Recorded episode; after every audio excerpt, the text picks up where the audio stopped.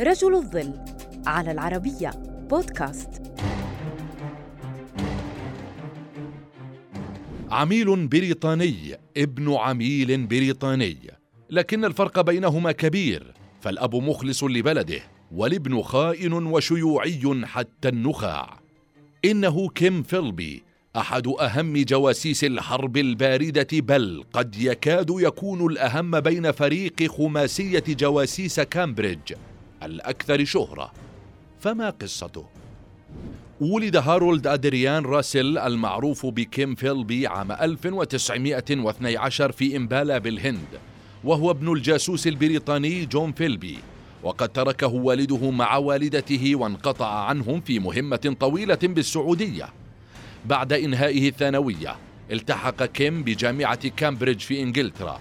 حيث أعجب بالفكر الشيوعي وانضم لعملاء الاتحاد السوفيتي بشكل رسمي عام 1933 في البداية انضم كيم للجنة مساعدة الفارين من الفاشية النازية في النمسا التي كانت طريقه ليصبح جزءا من ال KGB حيث كان أحد خمسة طلاب أصبحوا عملاء لموسكو وعرفوا باسم خماسية كامبريدج لكنه كان الأشهر والأقدر على التخفي وتخطي المخاطر وخداع الاستخبارات البريطانية ومنهم والده.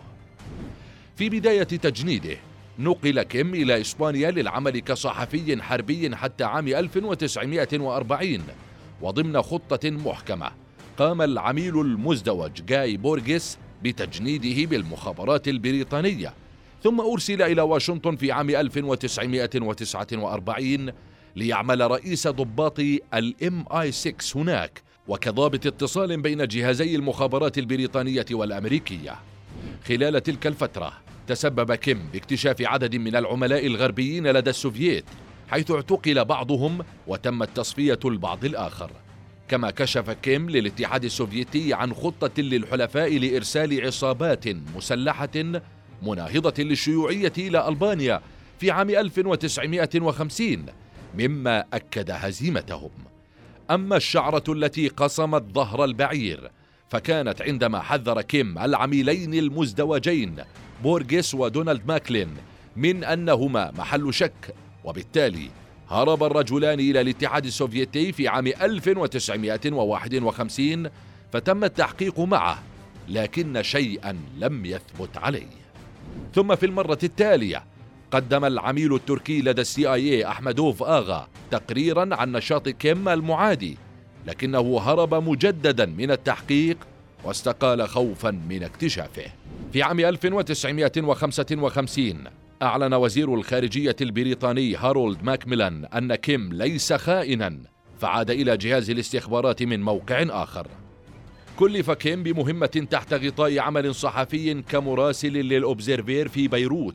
قيل إن من بينها التجسس على والده الذي كان قد بدأ حياة جديدة هناك بعد أن أسلم وتزوج من سيدة سعودية وأصبح اسمه الشيخ عبد الله. في عام 1962 أخبرت صديقة قديمة ضابط الاستخبارات البريطاني فيكتور روتشيلد أن كيم عرض عليها العمل مع السوفييت بالسابق.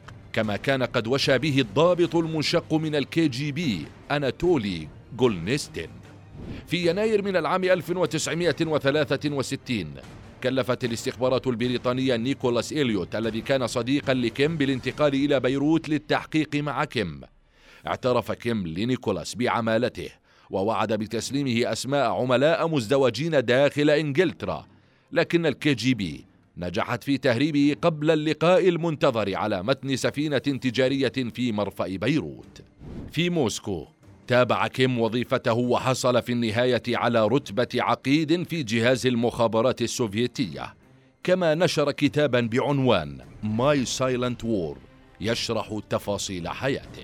توفي فيلبي في الحادي عشر من مايو عام 1988 في موسكو وعلى عكس والده. الذي دفن ببيروت مع جنازة متواضعة. دفن رفات كيم في مقبرة كونتسيفو بوداع يليق برجل خدم الاتحاد السوفيتي بكل إخلاص على مدى 35 عاما. كما رويت قصته في كتاب للكاتب الشهير بن ماكنتاير وتم إنتاجه كفيلم. حمل الكتاب اسم جاسوس بين الأصدقاء.